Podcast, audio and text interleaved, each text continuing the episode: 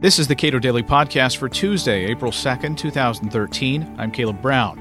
Oral arguments last week at the Supreme Court on gay marriage have engendered even further discussion on the issue and some changes of sentiment from many prominent conservatives.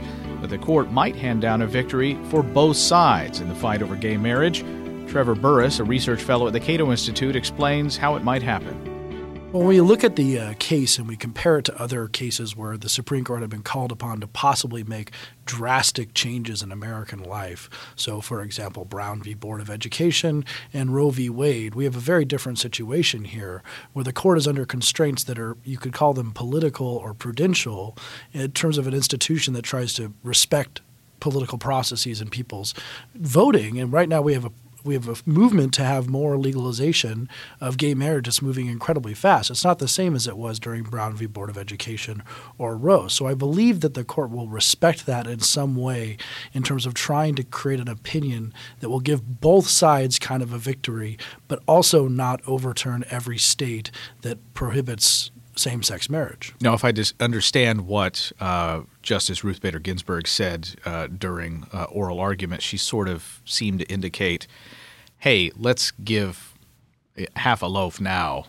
And when public opinion really shifts in this direction, this is not what she actually said, but it's what she seemed to indicate was let's give them half a loaf now. And then when the public opinion continues to shift, we'll scoop up the pieces a few years from now. Exactly. And, and some people think it's illegitimate for the court to be concerned with public opinion.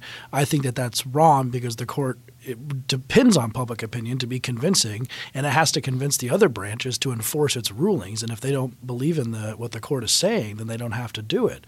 But we they did this when the miscegenation cases came down. The court had heard an early cohabitation case, and they didn't go all the way to allowing interracial marriage. And they waited until there were only 16 states left. It was just a few years later in the Loving v. Virginia case.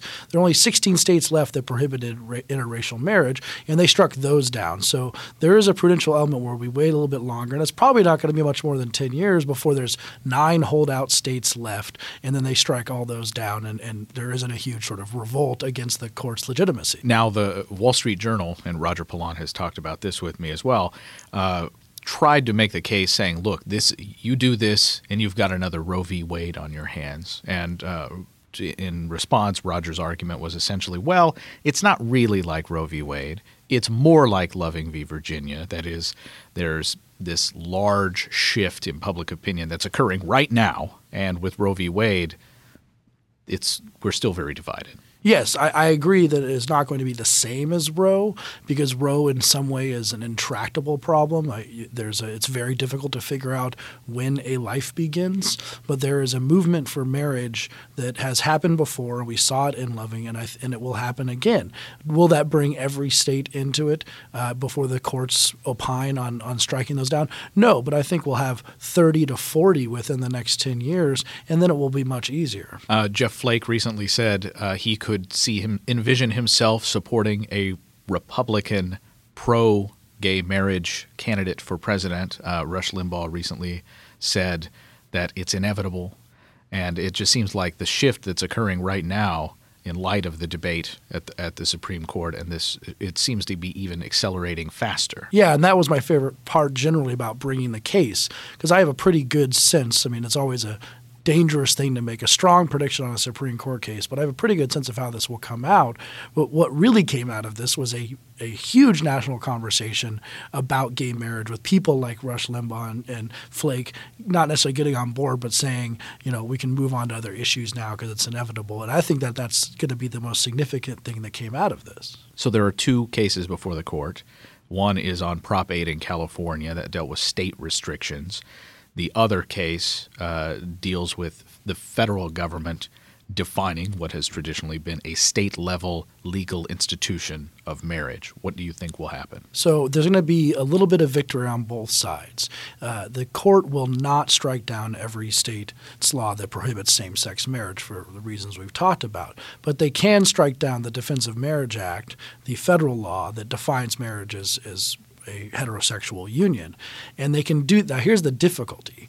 If they struck down the Defense of Marriage Act on equal protection grounds, that means it is only a matter of time before every state law also goes down because the equal protection analysis would be exactly the same for both laws. So, what can happen is there can be five justices who vote to strike down DOMA and four who don't, but four four who who vote to strike it down on equal protection grounds will be the liberal justices, and the one who votes to strike it down on federalism grounds will be Justice Kennedy. So the law will go down, but there'll be no controlling theory which is held over the heads of all the state laws uh, to strike them down later. Now, what does that do for on behalf of federalism itself as an institution? I think it preserves it. It's, it doesn't endanger many other laws. The strongest argument on the federalism ground here is that it is an intrusion into family law, and there's few things that are more core to state. Uh, concerns, core state concerns, than family law. And so I don't think it will be expanded much. And we already know Kennedy's a big fan of federalism, and we can reinvigorate a little bit more federalism into our into our constitutional system and remember that the states have have individual concerns on these levels. Trevor Burrus is a research fellow at the Cato Institute. You can read more of his work at cato.org.